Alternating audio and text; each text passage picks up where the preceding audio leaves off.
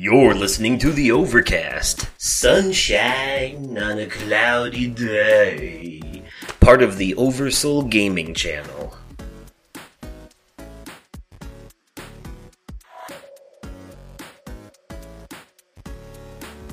Hello there, everyone, and welcome to The Overcast, bringing you sunshine on a cloudy day. I am your host, Oversoul, and I'm here today with special guest, The Vaping Fiend, uh, my good friend Nick Ludlow. Nick, how are you doing on this fine day? I, you know, I'm, I'm doing all right.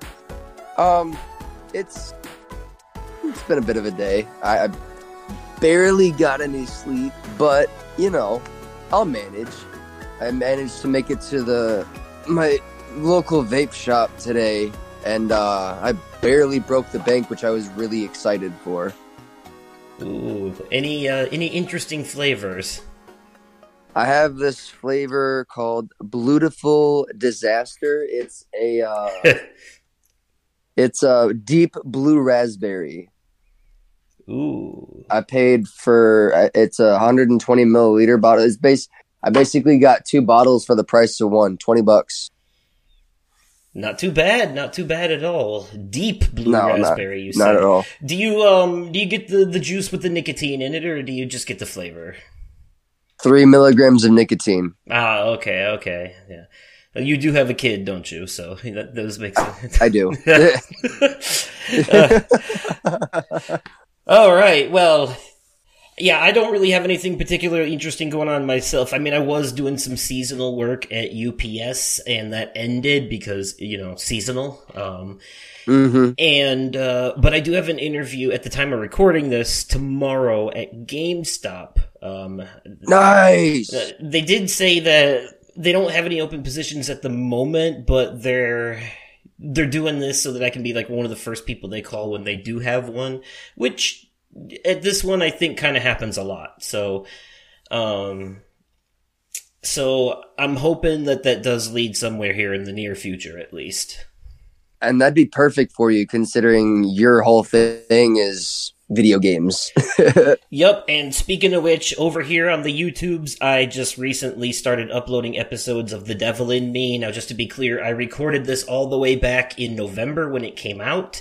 And um, okay. I've been sitting on these for a while, um, and I did have the first episode available for members, for people who have a membership, um, for a while.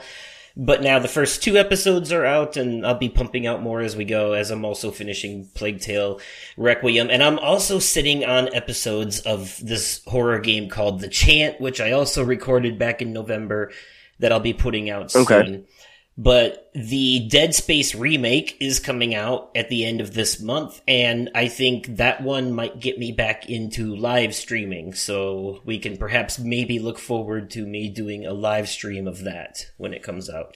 But anyways, that's what's going on with me, that's what's going on with you, so this will take us to the Media Corner. It's Wayne's World, at the movies, party time, excellent! All right, everyone, welcome to the Media Corner, the part of the podcast where we talk about the games, movies, music, books, T V shows, et cetera that we've been into lately, the entertainment that we enjoy and we want you to enjoy as well. Uh, I actually didn't come prepared this episode for this particular section, so I'm going to go ahead and let you kick this one off while I see if I can't pull something out of my ass. All right. So my go-to... game lately has been Grand Theft Auto Online. I like how it's maintained its popularity over the last decade. It's hard to believe it's been out for almost a decade. If it wasn't the promotion that PlayStation Plus had going on uh, before they released the PlayStation five edition for the game, I wouldn't have my nightclub. I wouldn't have my motorcycle club. I wouldn't have... I wouldn't have a lot of things. Like, I've got pretty much every business you can think of in the in the game, and then some. So in the last episode, I mentioned uh, this YouTuber named Doctor E R, and uh, specifically because he's fun and educational. And uh-huh. um, another fun and educational video person over on TikTok, of all places, is I have no idea how the hell to pronounce his username, but it's, um, I'm going to put it up on the screen here too for those watching, but it's spelled M N D I A Y E underscore nine seven. It's like Mindaye ninety-seven or whatever. But anyways, if you go on TikTok and search Animal Guy, he's the first thing that comes up. Is he the one that talks about all, is he is he the, the dude that talks about all the, the animals and, and a funny, yeah, I think I, I think I know who you're talking about. Yep, yep, yep. I, he, he's got, uh, because of TikTok censorship, he finds funny ways to say things, and but he's still teaching you something about the animals. It's hilarious. He's, you know, he's quick-witted, he's fast-edited, you know, it's great for people who are short on time or attention span, um, you know. It, it, it's it's it's great. Um, I, I find it educational too. But if you if you prefer to get more in one sitting, he also has a YouTube channel. Um, I think it's called Rat. I think it's called like Rational Geographic or something like that. Yes, I um, okay. Now that you mention that, yes, I do follow him. He is hilarious. And I'm gonna fact. I'm gonna. I'm gonna fact check that. Okay. um, here, here in a second. But he, but on on his YouTube, he takes all of his short TikTok videos and compiles them together into one big longer video. Nice. And they're themed. Now there is a YouTube channel that I wanted to to plug and pretty much uh, thank uh, for basically uh, helping me out with uh, setting up my PlayStation five that I finally got my hands on back in September. Uh, I was doing some research on YouTube, looking up different YouTube videos and and stuff that I needed to do to prepare my PlayStation five and whatnot. Uh, this channel is called P S Ready. It, the guy is uh, he's very informative, and he doesn't just talk about PlayStation stuff too. He, he's be, there's been times where he's talked about uh, Xbox uh, stuff as well. So I thought that was really cool. Um, oh, I'm sorry, real quick. I fact checked myself, by the way, and the channel is actually Casual Geographic. That's that's his name on YouTube. Okay. Casual Geographic. Okay. But yes. Okay. That that makes more sense then. Okay. Okay. Yeah, there was a couple of shows that I wanted to to plug as well that I really enjoyed that I think some of the viewers might enjoy as well, or listeners.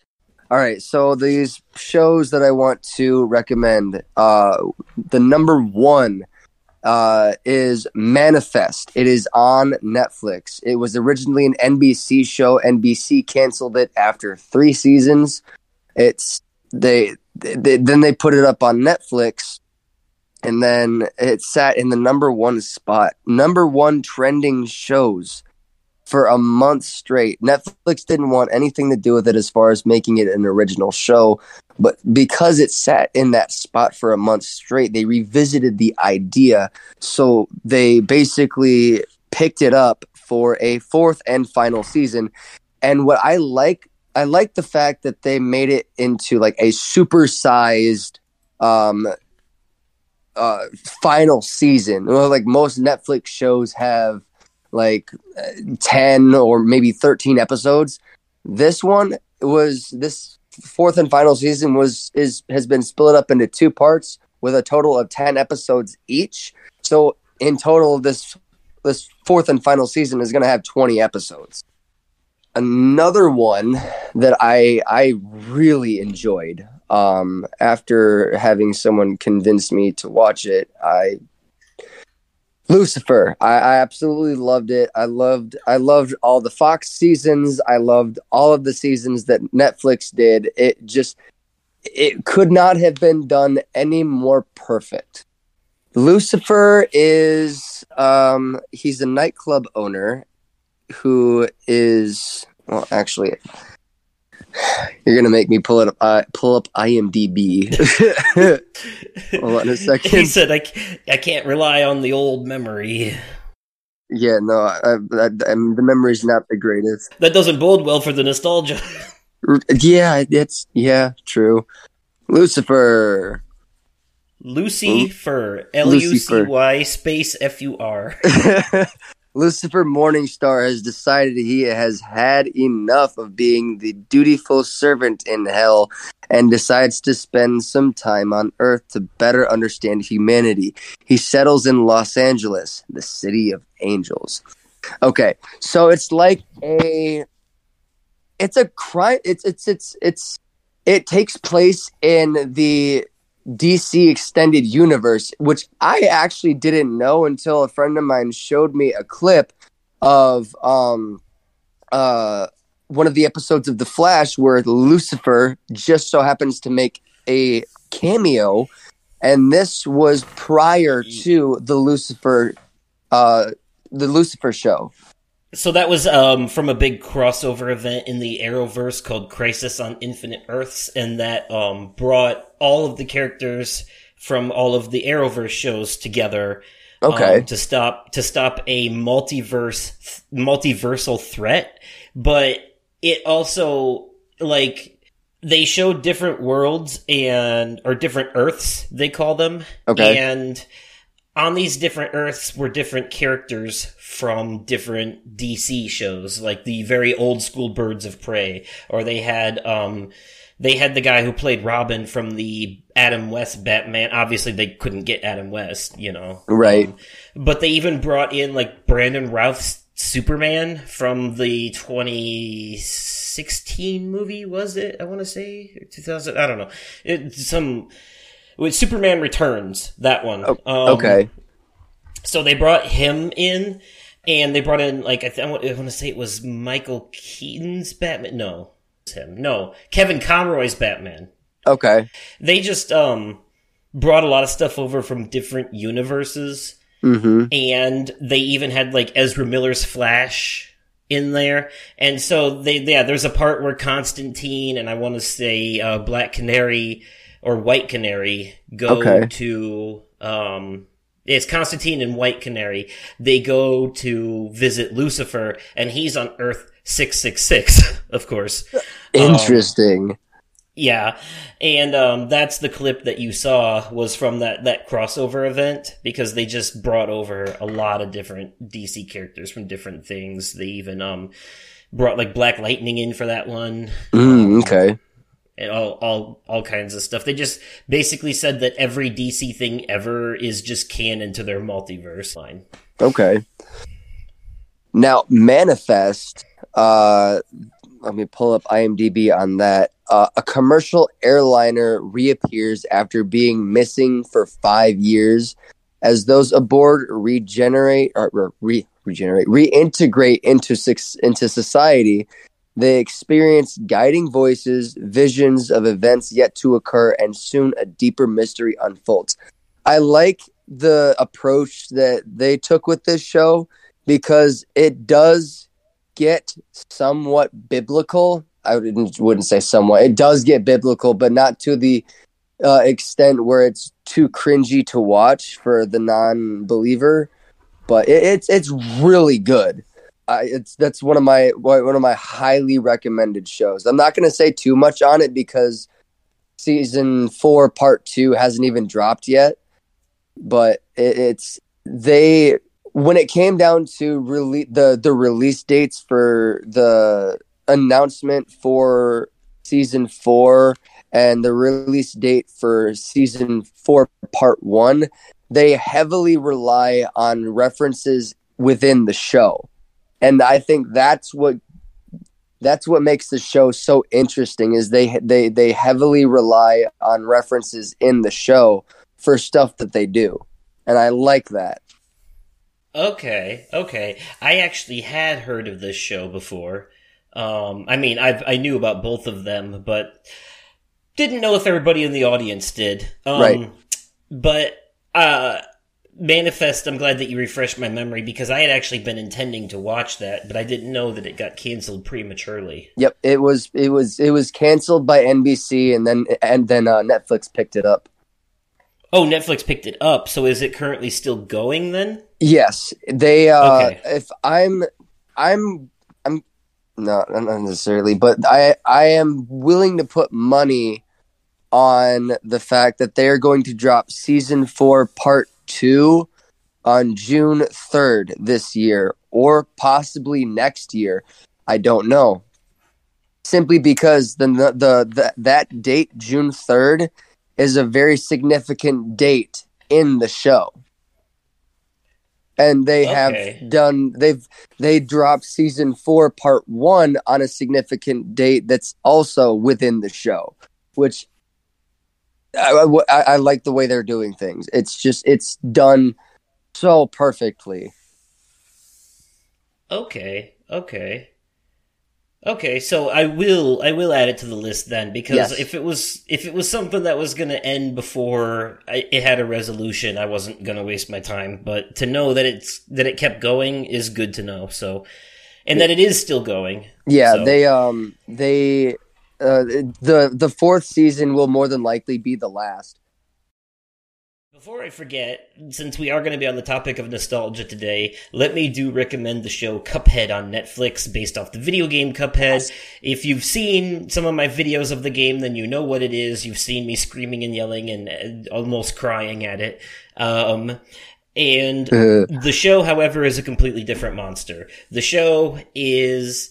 A heavily inspired by like the classic Disney rubber limb cartoons of ye olden day, but also there's also, you can tell like a sort of Ren and Stimpy vibe kind of mixed in there as well, in terms of the animation and some of the crude humor. And it's not too crude for children, but it's, it, it it's, It's like some classic Nickelodeon and Cartoon Network shows we grew up with. It kind of like uh mm-hmm. treads that line, you know. It um it treads that line for sure. So you got like the weird Looney Tunes, Ren and Stimpy humor and some of the animation, but also it feels very Disney at the same time. It's like this hybrid, and it scratches like all of the classic cartoon itches, you know. Mm-hmm. So uh, that's my recommendations. Do you have anything else? Um, there's a couple of shows, uh, a couple of, there's a, there's a, there's a couple of shows coming out here soon. Uh, within the next couple of days, H B O Max is doing an original series based on the video game franchise, The Last of Us. I'm excited for this. Oh yeah, that's coming out in a few days this. Here. By the time you're listening yes. to this, that will already be out, I think. Yes, Does it, it will. Come out, like, it comes on the out fifteenth? On the fifteenth, yes. Okay, yeah. Now, I will say there's a movie. There's a couple of movies that I, I want to recommend here. Uh, one of them, the it's it's a nostalgic. It, the the movie itself is nostalgic simply because the original uh, the, the the original came out back in the nineties. Uh, Clerks three. If you have not watched any of the Clerks related movies like Chasing Amy, Mallrats, um, Jay and Silent Bob, uh, any of those, I highly recommend watching those as well. But the Clerks series alone is hilarious. And I will say, no spoilers, but if you are going to watch Clerks three, make sure you have a tissue box.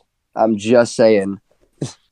All right. Well, yeah, um, I'm not going to jump too far in the future here when it comes to preemptively recommending stuff. Otherwise, we'll be here all day talking about the Resident Evil four remake and other stuff like that. Right. So, uh, I th- I think that I think that's good for the media corner in this episode. Let's go ahead and jump on in to this uh, episode's topic of discussion.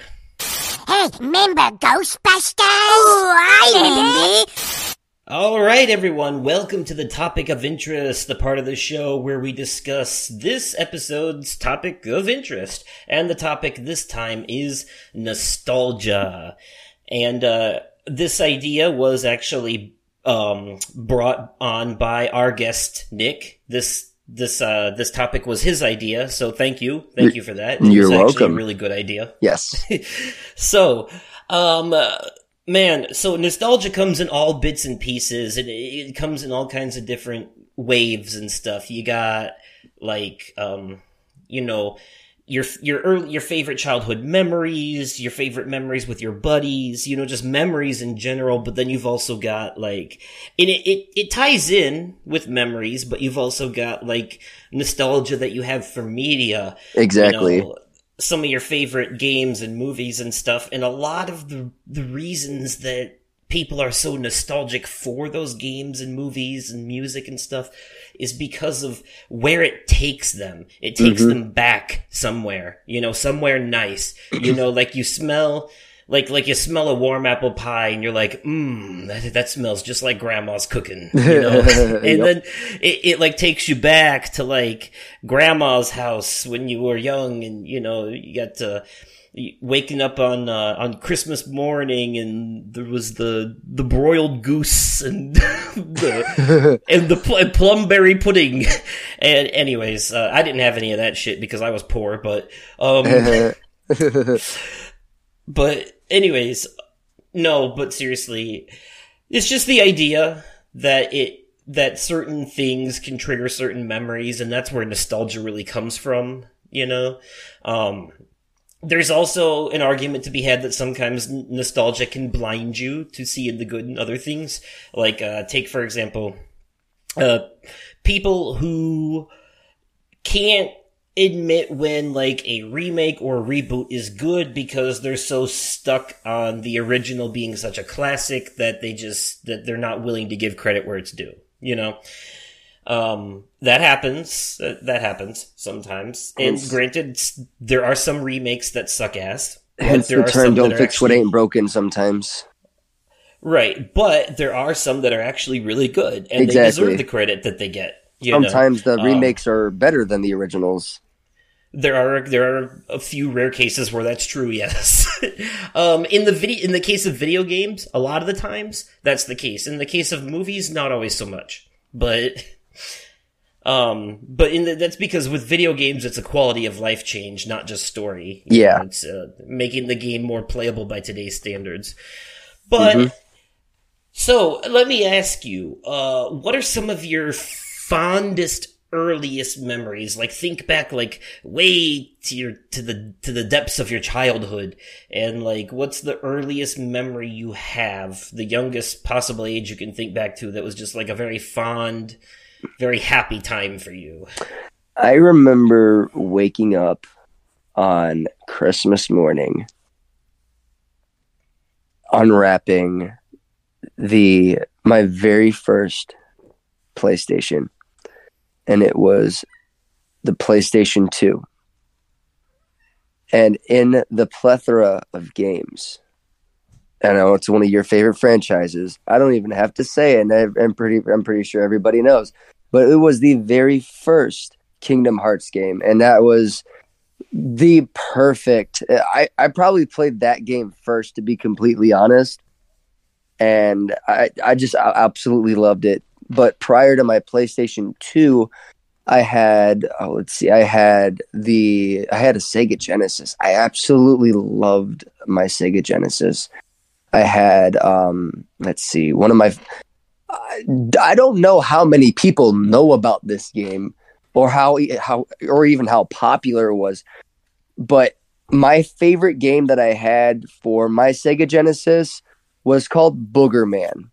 He was a He was a superhero that fought monsters in the sewers, and his way of his his superpowers were like super blasted farts and flinging boogers at the bad guys. It was hilarious. Oh, and he he he, he mustered up some nasty nasty ass burps too. Believe it or not, I think I've actually heard Sid Schumann talk about that game on the PlayStation podcast it's when he waxes so philosophical fun. About the Sega days. Oh, it, as you know, you want to talk about nostalgic, gross games? Uh, Earthworm Jim was uh, one from my childhood. Absolutely. I grew up on... Somehow, some way, I always got lucky enough at every point in my life, even at points where my life was absolute trash, that somehow, some way, one thing that's always stayed consistent is that I've always had access to multiple gaming consoles mm-hmm. at the same time. And Um, there was no exception in my early childhood where I had access to the Sega Genesis, P S one, and Super Nintendo all simultaneously. Nice. And I tell you what, here's a bit of fun fact for, uh, those that you see. This is, this is the stuff, this is the stuff you don't get when you only watch the Let's Plays. So those of you that are tuning in, you're gonna, you're gonna benefit from this right here. Uh-huh. A little fun, a little fun fact about Oversoul, a little behind the scenes. I got my start on recording video games, like my obsession with recording video games started at a very young age. Eventually that just evolved into the Let's Plays I do now, but I, shit you not, I would plug the Super Nintendo into the V C R, stick a blank V H S tape in there, and actually record gameplay of Legend of Zelda Link of the Past, uh, Legend of Zelda Link to the Past, on that V H S tape. Like, I'm sitting there recording no comment, no commentary gameplay ahead of its time. Like, way before YouTube even was a thing. That's you something know? I didn't even know. Yeah, and you know what? That evolved later. I, I had a D V D burner at one point. Nice. So I had, it was a D V D V C R combo with a built-in D V D burner. And I would play Kingdom Hearts games on the P S two, and I would record the gameplay onto a V H S tape. Mm-hmm. And then I would, like, basically I would stick a blank disc in the D V D part, and as I play back the recording of the V H S, it's simultaneously burning that footage onto that D V D on the other side. Nice. So I was making D V Ds of my gameplay. Man, I, I was doing this shit way before YouTube existed. Like, hell yeah. You know... And I had early starts. Before the, this channel, I had a different channel completely where I did, like, all kinds of random stuff. Eventually got taken down because of some Family Guy copyright stuff. But I had, like, a whole series called Kingdom Hearts The Random Files where I just put, like... I remember those. It was wasn't footage your, of King... Wasn't that your Jay Grizzle page? Yes, yes, and it was actually stolen, the, the idea was admittedly stolen from another YouTuber at the time named D C Reverks, who did the same thing but called it Kingdom Hearts The Stupid Files. Okay. And so, uh, but basically it was literally just, but she had no problem with the fact I did it, because she actually saw mine and commented on a few of them and said that they were funny, and it was... like a trend on YouTube at that time, if I'm nice. being honest. It was like a big, because this is when Kingdom Hearts two was really popular. Okay. And, um, so, so yeah, that was right around the time that uh, Kingdom Hearts two was really, like, popular, right? When it really kicked off, and there was a bunch of videos available for it that you could download on different websites, like cage vids dot net and stuff like that. So people use those to throw these together. And these videos, the random files, the stupid files, and other variations thereof were basically just clips from the games edited together and then dubbed over with audio from, like, different movies and T V shows and video games and stuff. So, um... just, like, replacing the audio to make it funnier, making jokes about uh, stuff. Like, a good example, uh, one, like, sometimes it was, it was pretty hit or miss, but one that was actually funny was, um...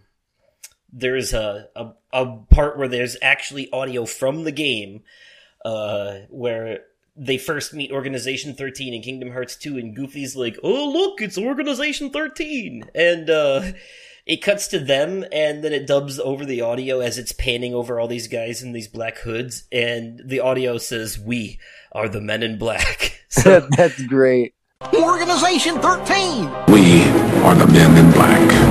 That one always did make me chuckle. That's the one I rem- like the joke I remember the most from those, because that one I actually like did a spit take when I was watching it for the first time.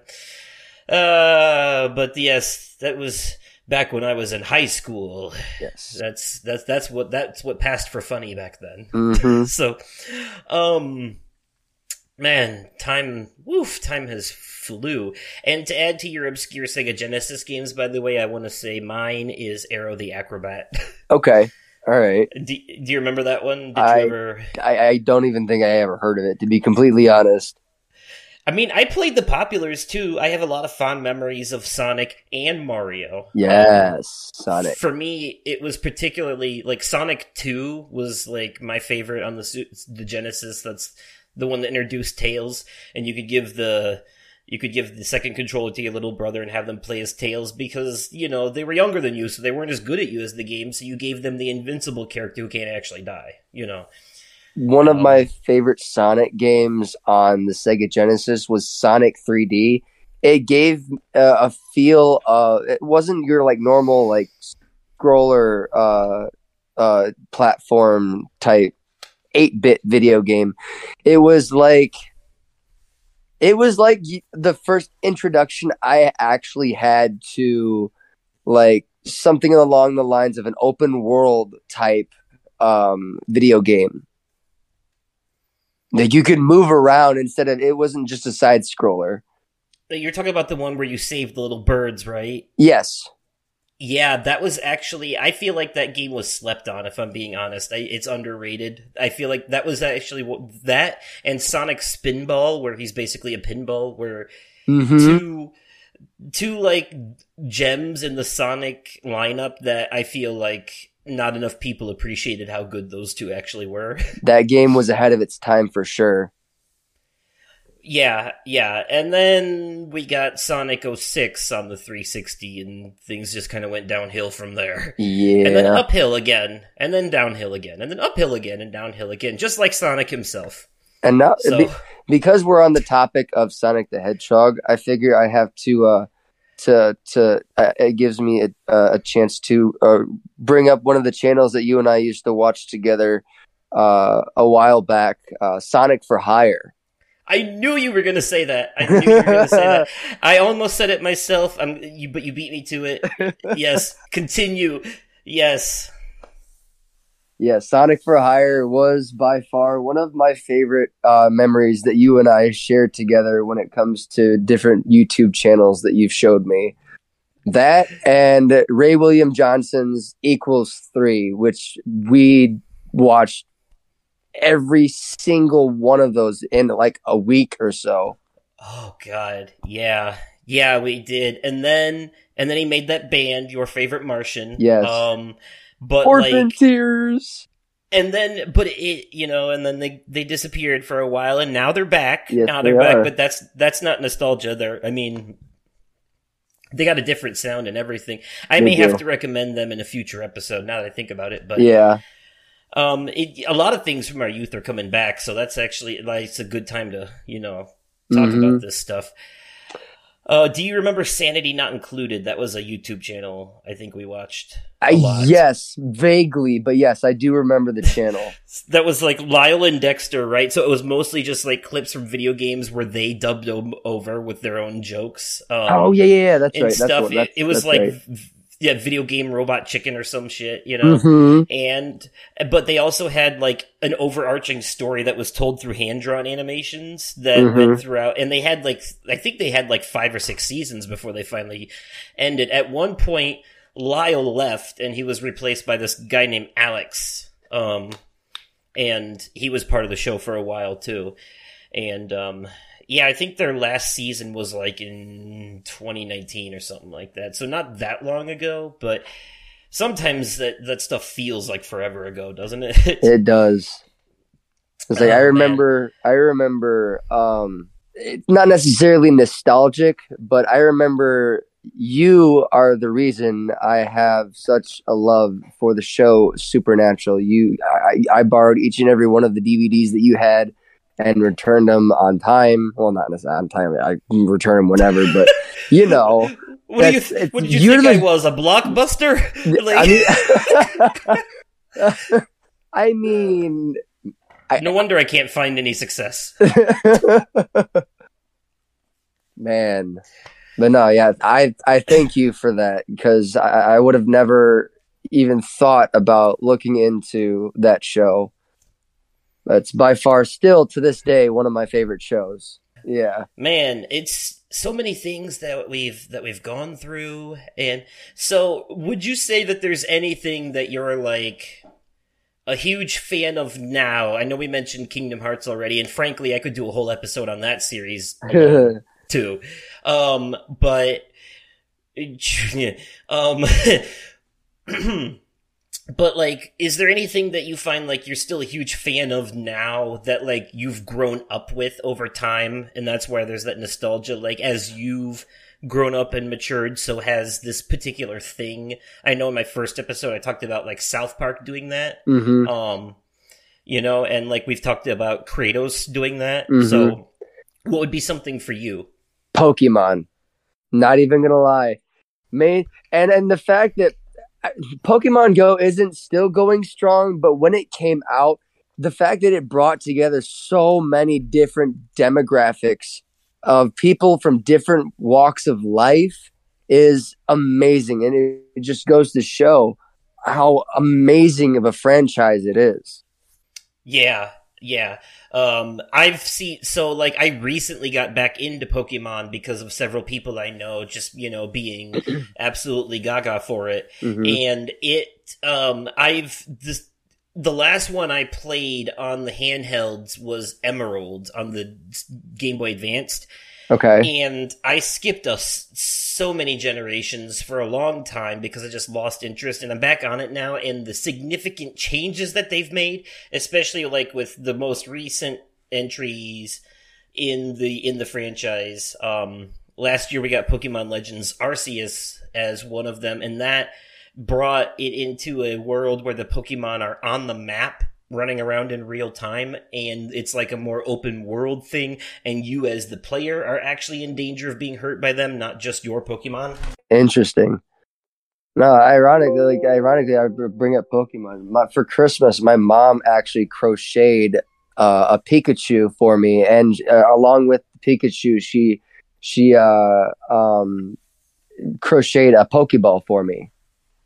Ooh, nice. She's very, very creative when it comes to her um, uh, crochet. Like uh, a while ago, I saw a post on Facebook having to do with like uh, an arts and crafts uh, project to like a crocheted uh, Falcor from the Neverending Story movies. So I'm like, hmm, I wonder if my mom can make this. Sure as shit, she delivered. And I have a crocheted Falcor sitting on my bed. Man, Falcor, The Neverending Story, oh, that's nostalgic as hell. Yeah, that it is. is. Oh, man, that's a movie from my childhood that I'm still wondering whether or not I should have watched during my childhood, mm-hmm. because, damn, that movie had some scarring moments. It did. Atreyu! You know, like, oh, man, the part, the horse in the bog and the scary wolf. Mm-hmm. Come on, man. Yep. Like... Those are moments I'll never forget, but that's that's part of nostalgia too, right? Even some of like, because now you can look back on it and know that you were just a silly child and there wasn't anything to really be scared of. I have one in particular when um, I used to live with my great-grandmother, um, and a lot of my childhood memories are from there because she lived on this great big house on the top of a hill surrounded by twenty-four acres of woods, and there's just so much to do and play with and run around and explore. I covered like every square inch of that twenty-four acres as a kid. Nice. Because I didn't have anything better to do, you know? Um, because eventually I had the Game Boy Advance, then I had the Game Boy Advance S P, then I had the D S, you know, I just kept moving up and up and up, so... um... And, uh, but like, you know, so there would be times I didn't have access to stuff, or like the shows that I like to watch weren't on, so I'd like explore the woods and stuff.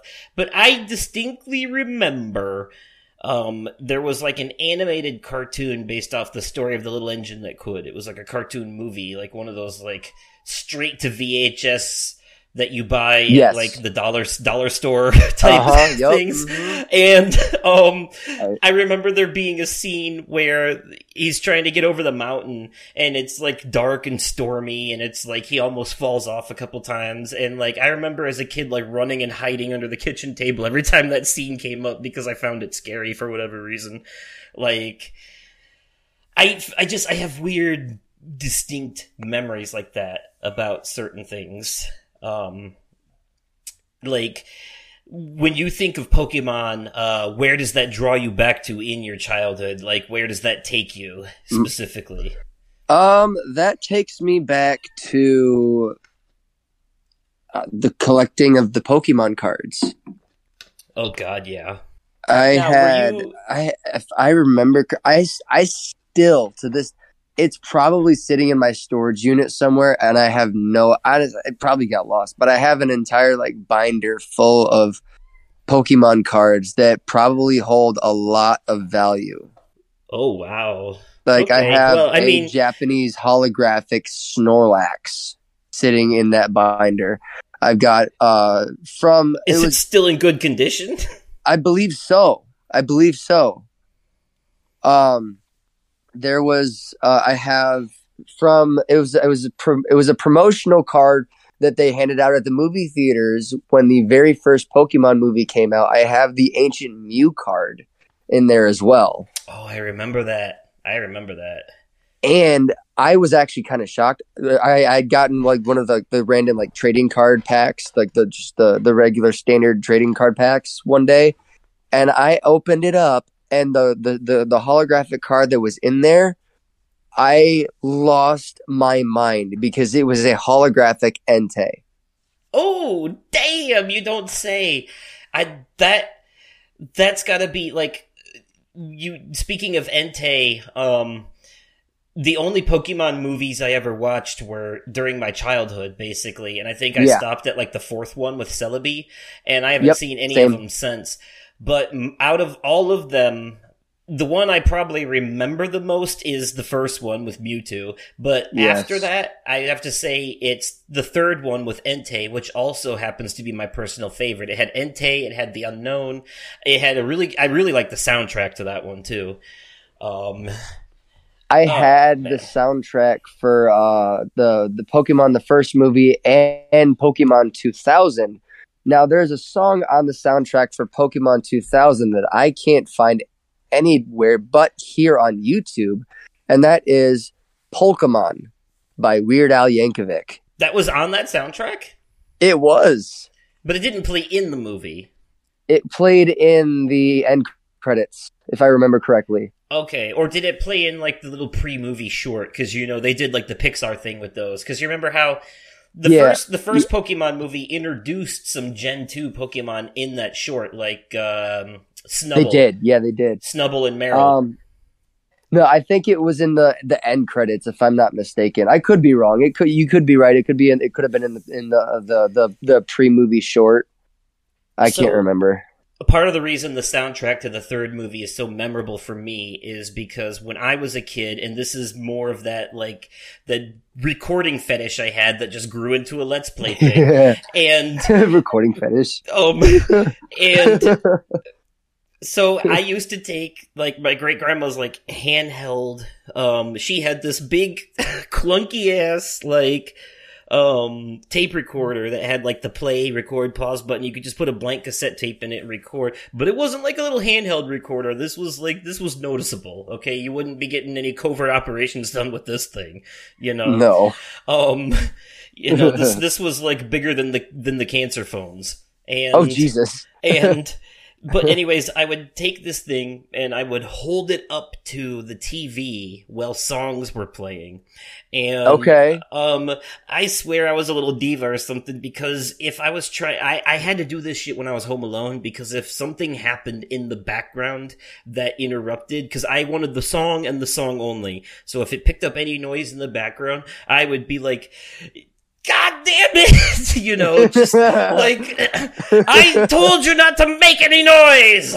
You know, yep. Just like I had my Christian Bale on set moment, you know, the set of Terminator, just like, mm-hmm.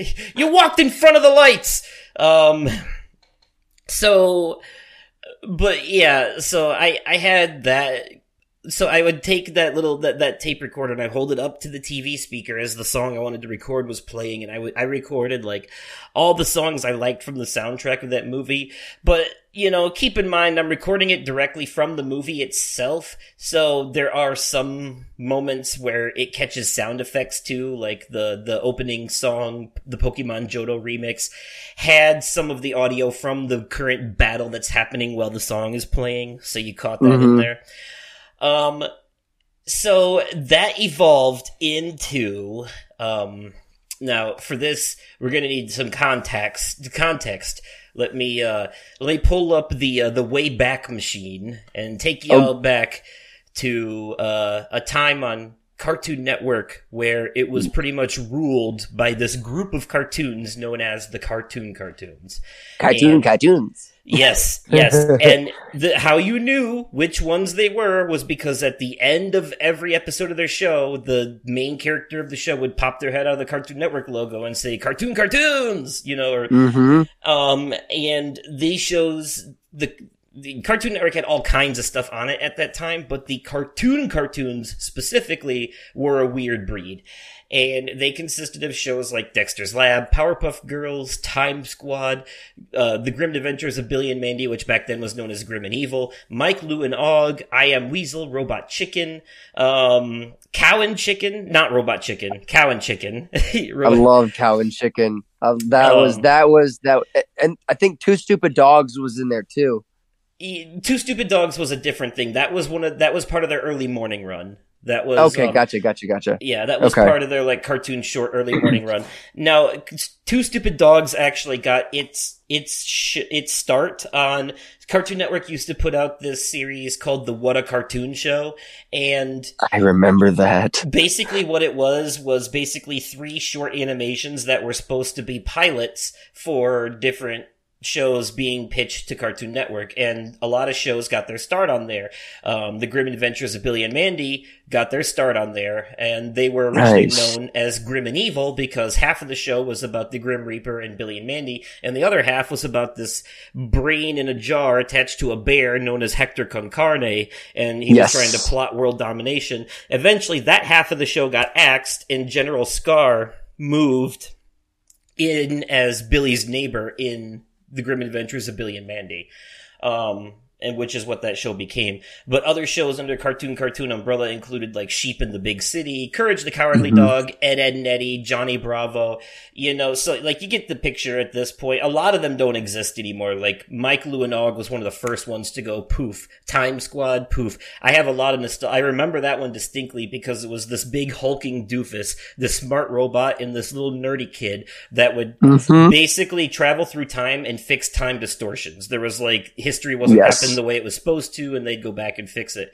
So mm-hmm. every Friday night, this particular group of cartoons would get together and host a special event called Cartoon Cartoon Fridays. And this event was used as a catalyst to push out see like premiere like new premiere episodes of sh- like these were the first time anyone got to see these episodes on T V of these shows. Mm-hmm. Um, and every Friday it was always hosted by a different person, you know, like uh, Double D from Ed, Edd n Eddy hosted once, Dexter hosted once, uh, I think Samurai Jack hosted an ep- uh, uh, one night, you know, um, Weasel hosted one of them. They always, Johnny Bravo hosted one. They always had someone different. The Powerpuff Girls, yada yada. Um, and so I watched these every night, and you see what happened was one fateful Friday night after Cartoon Cartoon Fridays, Toonami came on. Yes. This was a little bit different because usually it would go into like the late night, like the, uh, it would go into like Adult Swim or like the Tex Avery show or some late night stuff like that, you know? And the Tex Avery show, man, that's a whole different box of elephants right there. But, yes. um, but like, I mean, I, as a kid was watching like old school black and white cartoons on Cartoon Network at like two, three in the morning, like Tex Avery, Betty Boop, you know, stuff like that. Yeah. Mm-hmm. But, um, so Toonami came on one particular night, and this was a very special run of Toonami because they weren't doing anime like they usually do. And this was back when like they were running like Dragon Ball Z episodes in the middle of the afternoon. You know, yes. This was before Toonami was an Adult Swim thing. Mm-hmm. You know, and I was there for the beginning of Adult Swim. I remember when it was a pool, when it was still a pool, you know. Yes. And the, it would, the bumper would be like, all right, all kids out of the pool. Adult Swim is starting now, you know. And they had shows yes. like Baby Blues and C-Lab twenty twenty-one and Harvey Birdman, Attorney at Law. And fun fact, for a lot of those shows, they just reused assets from old Hanna-Barbera shows. You know, um, because that was back in the day when Cartoon Network was still rerunning a lot of Hanna-Barbera stuff from Boomerang, you know. Mm-hmm. But this this particular fateful night, Toonami was playing music videos. And these oh, music yes. videos happened to be from two of who later went on to become two of my all-time favorite bands, Daft Punk and Gorillaz. And They played four songs. Nice. They played four songs by Gorillaz. I believe it was like, no, it was three songs by Gorillaz. They played Clint Eastwood, Tomorrow Comes Today, and nineteen two thousand, the music videos yes. from their first album. Because this was when their first album came out. This was the year, this was the time. This was my, this was how I discovered Gorillaz. And nice. So, and then Daft Punk right after them, and they played four music videos for them, which were all back to back. Um, the first four songs from their Discovery album, One More Time, Aerodynamic, um, Digital Love, and Harder, Better, Faster, Stronger. And okay. these music videos, the Gorillaz music videos were all standalone, but the Daft Punk music videos together, when all four of them were watched back to back, told a story that ended on a cliffhanger. And it turned out, to get the whole story, you had to watch this movie called Interstellar five five five five, which is a feature-length animation that plays the entirety of their Discovery album to a cartoon about aliens, nice. aliens being kidnapped by a evil record company on Earth, being forced to perform for them, and being saved by another alien that has a crush on one of the band members. Um, okay. You can actually find the full thing on YouTube and watch it. It's really good. Um, it's it's it's such it, it, yeah. And so this started my love for Gorillaz and Daft Punk. And sadly, Daft Punk is retired now, but Gorillaz yeah. is still going strong with a new album coming out this year. And I am still a huge fan of both of them. And nice. I still get nostalgia for that night when I go back and watch some of these music videos. Nice. While we're on the topic of Adult Swim and stuff like that, I was watching, I, I had to look it up to see how old the show was, but Moral Oral, the pilot episode, there was one line in the pilot episode that absolutely had me rolling on the floor, laughing my ass off. And Moral and his friend were walking, were, were, were walking, and they were like, well, let's cut through the cemetery. It's always pretty through here. Is that because dead people make good manure? Yeah, Adult Swim is wild, man. I mean, they, they used to have shows like Super Jail and Metalocalypse, you know, um, and Aqua Teen Hunger Force, which was my jam for the longest time. I have a lot of nostalgia surrounding Aqua Teen Hunger Force. That was my number one Adult Swim show. So stupid, but that was the point. You know, the point was that there was no point. And fun fact about that show, um, adult, like, they didn't think that they would be able to sell it as just anthropomorphic food, just does nothing, just does random crap. Um, so they actually f- lied about the premise of the show when they pitched it to Adult Swim and said that it was going to be about them, like, fighting crime and solving mysteries.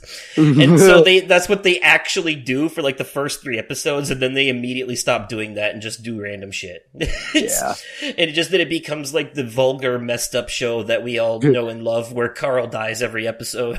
Mm-hmm. Yep. It, it's, it's, it's, oh man, it's, it's great stuff.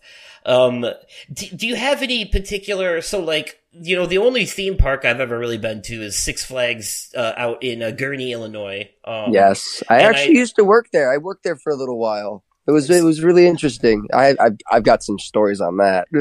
Well, I, it was actually like my first experience with roller coasters, and I want to say I was maybe like thirteen at the time. So that's back when they had the Superman, um, and that believe that's it or still not, there actually. Oh, is it okay? So yes, that was actually my first roller coaster, which I think might have been a mistake because like I'm afraid of heights, and like that there the track is above you in that bastard. So yeah. like. But they did tell me, they're like, well, if you can handle this one, you can handle any of them. And right. I ended up in that same day riding the Batman, the Iron Wolf, the Raging Bull, the Eagle, the Viper.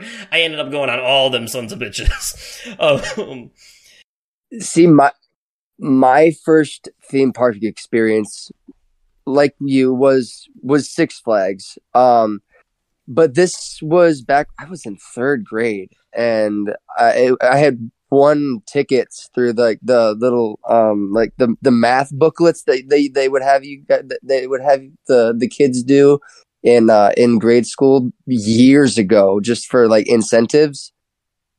And I I was in yeah like I was in third grade, and it was right around the time the first Space Jam movie came out, and I remember going on the the the was it the the River Rapids ride, and not long after in the uh, in Hometown Square at the music hall, they had this is back when Six Flags still had their contract with Hanna-Barbera. They had a Dexter's Laboratory musical slash play inside the um, uh, music hall in Hometown Square. Okay. It was really cool. Wow. I was going to ask um, if you've been to... I, I'm sure you have some more major theme park experiences, considering that you uh, hail from the land of Florida. Uh, the, Disney, yes. The, I absolutely, the, the state yes. of funny headlines. Yes, exactly. I'm, and the meth yeah. gators. Yeah, that that part. um, no, there's there's a lot of different like nostalgic uh, aspects when it comes to my experiences at Disney as well. Um, I remember my first time at Disney, I was fifteen. There was a ride that I absolutely fell in love with. And this falls under the nostalgia category as well. Uh, not just because of its, of, of the time it, uh, uh, I experienced it, but the ride as well. The ride is called Rock and Roller Coaster featuring Aerosmith, and it's basically a uh, a high speed um, limo ride to an Aerosmith concert with backstage passes. Because when you first enter the the the, the room to do the debriefing for before you get in the line for the ride, they have this, it's not necessarily not necessarily animatronics, but like an animation up on a wall that looks like it's inside of a recording studio. And Steven Tyler, uh, Joe Perry, and all of the guys from Aerosmith are in there. And their manager's like, hey, guys, we got to go. You guys got a show here. And Steven Tyler sits there and he acknowledges the the physical people that are there in the room. He's like, well, what about these guys? Why don't we hook them up with backstage passes? It's a really cool and nostalgic ride all on its own. And it doesn't take off and then catch up to sixty or seventy miles an hour. It takes off at that speed, and it is amazing. And the entire time the roller coaster is going, you got Aerosmith music playing in your ears.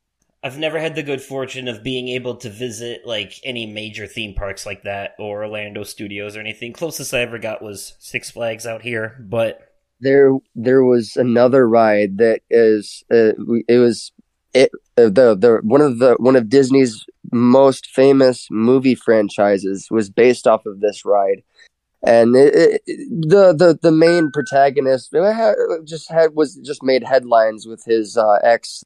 Amber Heard recently, and and, and recent uh, in recent news, um, Pirates of Pirates of the Caribbean.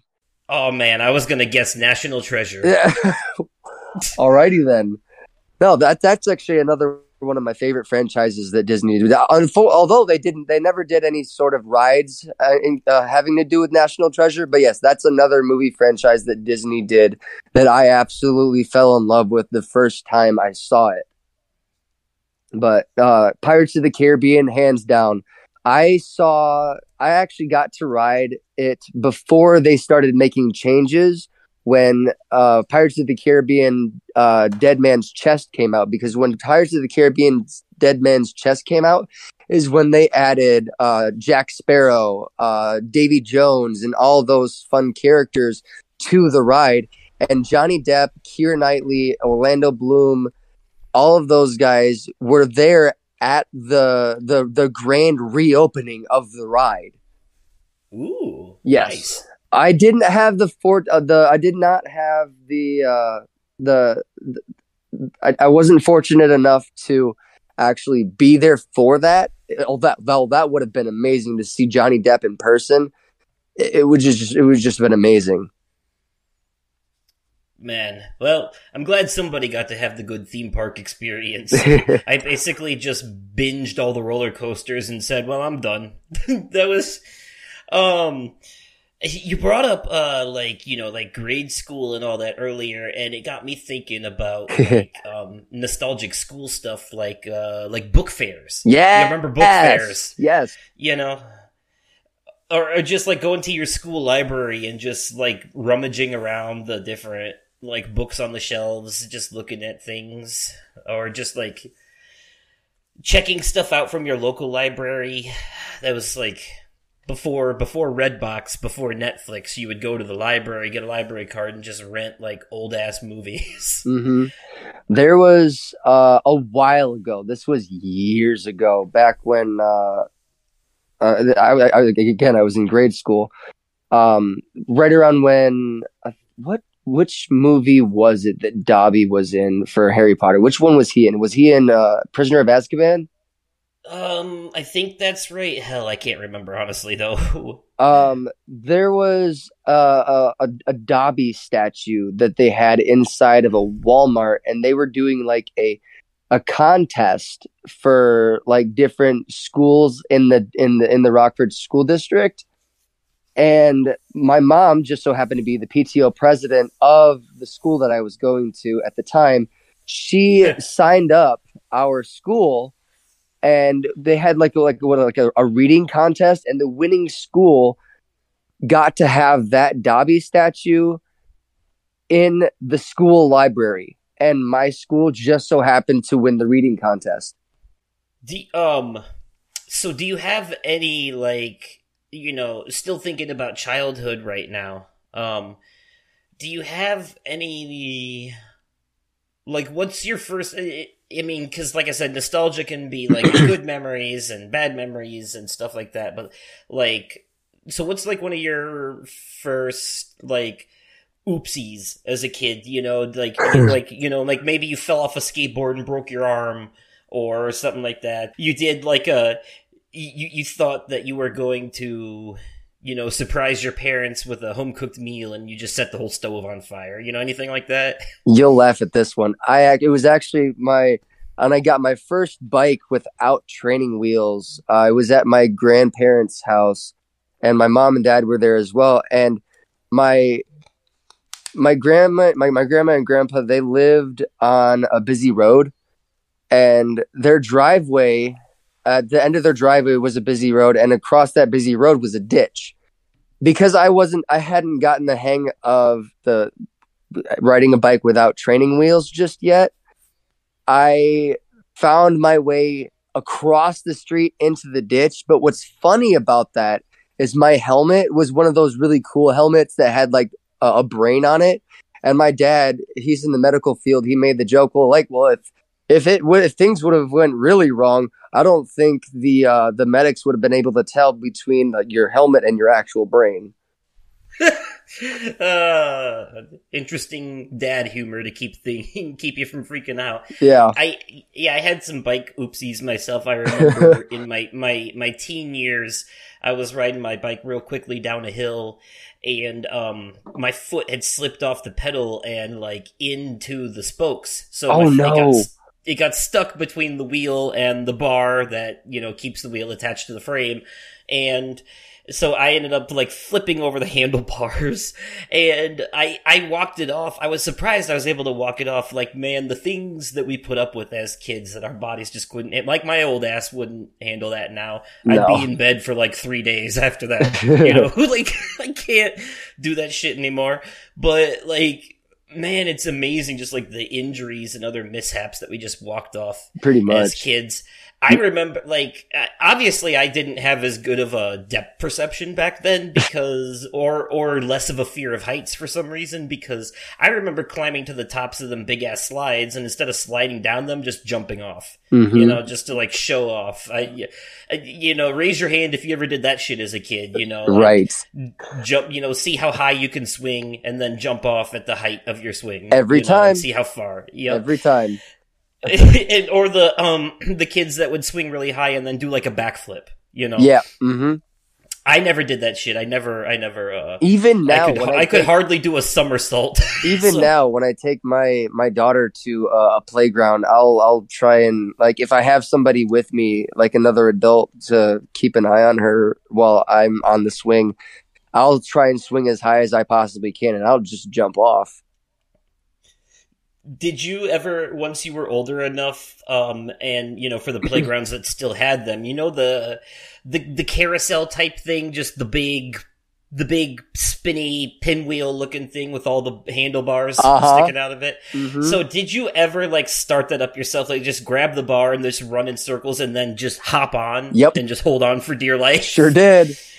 And then like, did you ever regret that after the fact? Like, oh God, what have I done to myself? Pretty much. Hopefully it'll stop soon. Like two hours later, it's still spinning. Yep. Oh, I have so many fond memories of that.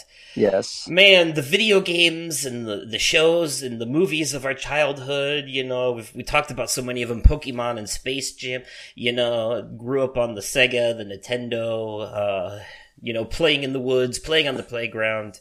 You know, Spyro the Dragon gets a special shout out for me, by the way, oh, with the P S one yes. game nostalgia. Uh, yes, so much absolutely. PlayStation, so much PlayStation nostalgia, especially. And uh, Nintendo sixty-four was a big one in my childhood as well. That's where my love for things like Mario Kart, Mario Party, and games like that evolved. Uh, Smash Bros. That was all. They all got their start on the Nintendo sixty-four. I never and, had an, an a Nintendo sixty-four, but I do remember. A majority of oh, the you consoles. Poor soul. Yeah, I know. I I, all, I do remember going to uh, Circuit City though every once in a while and going to the, the video game section and playing the demo of uh, Pokemon Stadium that they had. Oh my God, yes! And I'm glad that you brought that up because, um, like, I that's that's a huge part of my memories is like going to the store. Like I, I hate going to the store now, but when I was a kid I used to be excited to go to the store because well everyone else was doing all the hard work shopping, my ass was in the electronics section playing all the game demos, you know. Uh-huh. And that would be so many places. I mean, like GameStop used to have those and they don't really even have those anymore, and but like back when malls were malls, like they had like E B Games and I remember places E B like Games. That. And you know, so like places like Walmart and Target and Kmart, R I P, used to have these video game displays. Um, old, like you said, Circuit City, which basically no longer exists. Uh, nope. Best Buy, they they used to do that a lot too. Best Buy was one of the best places for it. In fact, yes, they were. They're electronic, electronic focused. Um, another, you know, um, another and, uh, store that was good for that was Media Play. They had a lot. Yep, of... That's that's exactly what I was about to say. We, we kind of linked up here. Yep. Media Play. I remember when I was a kid going there. Um, yes. If you're talking about the one in Rockford, yes. Um, had like a section specifically des- designated for kids, and like they sure did. And it was like. Like they had the chairs you could sit in and like the books you could look at and other stuff that you could do. Like it was, it was perfect. Like that Media Play was a fun store. When you walked into that place, it just had this like wel- welcoming vibe. They were, there's not a lot of stores anymore that let you like fiddle with shit the way that, that those old stores used to. Exactly. You know? There's like, I remember places like Toys R Us and Media Play used to be very, you know, let the kids take the things off the shelves and play with them. We don't care. Exactly. You know, let them, let them go nuts and have fun. But now it's, that's not the case so much anymore. No. You know? um, but no. It's, uh, the, uh, T- Toys R Us was another, was another one, you know. They had they, a gay, they had a, they had a, um, they had a, uh, a section specifically dedicated to video games too. Yep, and that was, man, I spent so much of my childhood in Toys R Us. Yes. Uh, when it was still around.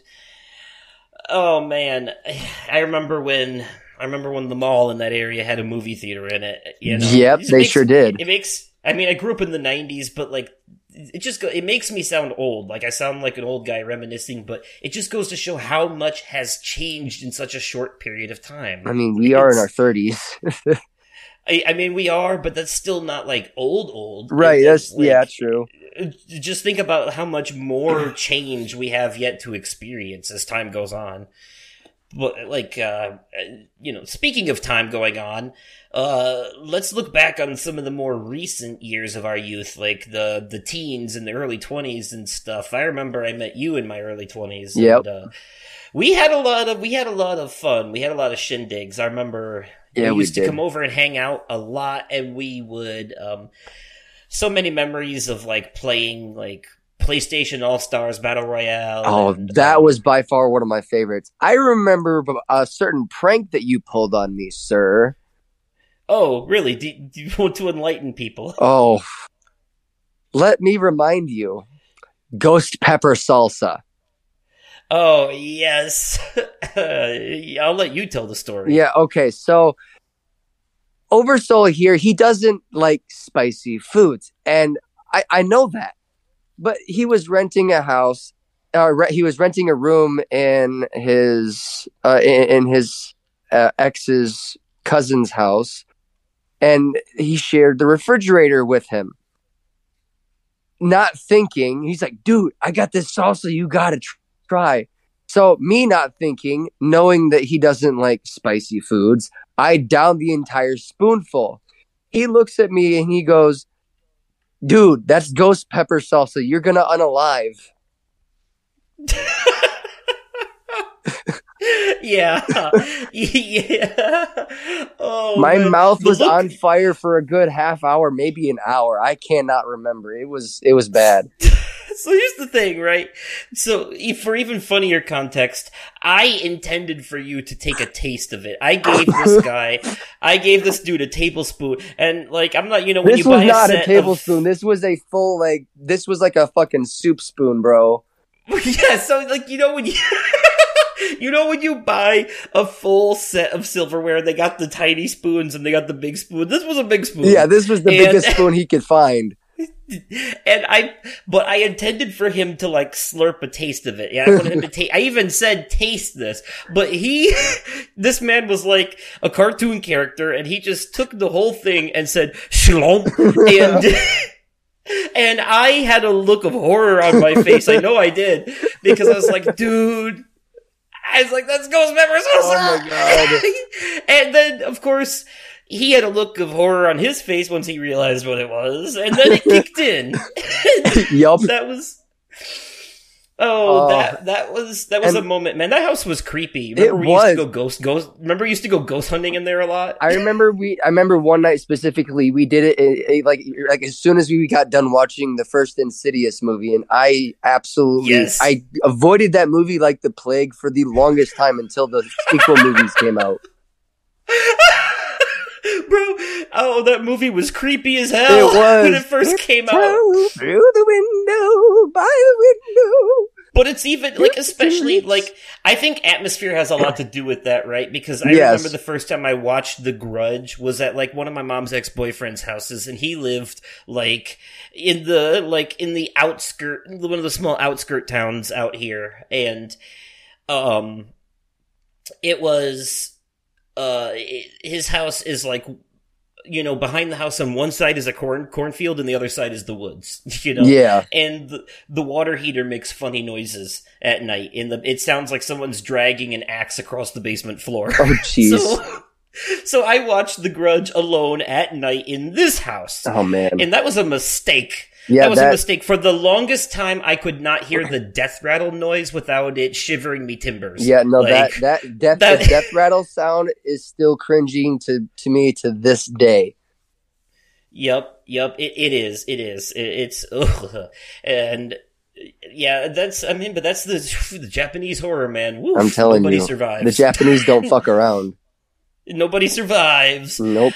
Oh, but man, we had we had a lot of good memories. We used to, uh, I used to throw a lot of parties, and we had friends who used to throw a lot of parties. Yes. And man, we had some. There's a reason I don't drink anymore. I can tell you that, you know, like I mean, I do. Like I had, I had some white rum on New Year's, um, you know, a couple glasses, but like never again. Like the, I tell you what, I'll never touch U V blue again. No, that's for sure. Oh my god. I okay, so I got a couple of stories now that you brought that up. I remember. It was, what, New Year's Eve twenty thirteen going into twenty fourteen. I remember this specifically because my dumbass decided to get a six-pound bag of gummy bears. Okay. You remember oh, yeah. You remember yes. this. That was yes, we okay. We did the, the vodka soaked gummy bears. We soaked yes. we soaked those things in vodka overnight. Those things expanded. You could not taste the alcohol, and that was dangerous. Now, the next day, New Year's Day, my birthday, was by far, probably as far as hangovers go, the worst birthday ever. Because I woke up, yeah, I, I I woke up, and I immediately went to get a screwdriver, and I'm like, oh, oh, oh no, oh no, this is going to be a bad day. I was praying to the porcelain god for all the way, th- that entire day, all the way through to ten p.m. I don't remember how I made it home. Oh man, we were wild back then. Oh my it god, it was crazy. I remember one of our friends who used to throw parties in his basement all the time. Yes, well, in in his parents' basement. Yes, um, and we we had some nights down there that we used to play beer pong. That was where we got introduced to Flippy Cup. That's where I first discovered the show It's Always Sunny in Philadelphia. Yes, um, I think he called it know, Tippy it, Cup. Tippy Cup, yeah. Well, they didn't want to steal the name from the show, yeah. So but um, more like Tipsy Cup. Am I right? right. Anyways, um, but it was wild, and I do remember specifically one one friend of ours who shall not be named. They know who they are. Yep. But they got a little too much of the drunk uh, one particular night by making themselves a killer cocktail, uh, culmination of what I can only describe as an abomination to science. Um, yes. Like, I, I, I swear this, this drink was an offense to God himself. Like, this, it, it was like literally five of the hardest possible liquors you could imagine mixed together with no chaser. He had two because, of them. I remember specifically, he had two of them. And it resulted, it, in, it resulted in a it resulted in a, a a rampage that he ended up going run taking off his shirt, running around the house. I my skinny ass tried to fucking catch up to him. He grabbed me by the neck and flipped my skinny ass. Mm-hmm. And oh yeah, several like, people okay. tried to restrain him. We, we we we tried to get him into. We we tried like we we drived uh, to, a car to down to the backyard car. to get him into the car, and he wasn't going. And then when we yep. called the medics, the medics got there, and the medics thought that he drove the car down to the backyard. He had a hard. They had a hard time with him too, but they did. You know, safe to say that this particular friend uh, survived the night just fine and well. That's why we can look back on it and laugh now because oh, he, he did. You know, he, he did. He there, was a fool. There's a bit gets... more to this story. Um, oh, he yeah, was living with me at the time. He was my this this friend was living with me at the time, and he was living with me, uh, me, me, my my brother, my mom, and. Uh, few other people. My my my my house is pretty much like the halfway house of the neighborhood. That because my mom had a bigger heart than she should have at the time, but a bigger heart than a than a, a heart bigger than her pocketbook. Pretty fucking much. Yeah, fucking, I know the feeling. No, she text. She met him at the hospital, and she texts me, and she goes, "This man is being chased around by three security guards. He is in his underwear, and he has to pee." I'm like, I know his situation isn't funny right now, but this, that night he earned the nickname Captain Jack Underpants. That man was goated with the sauce. He sure was.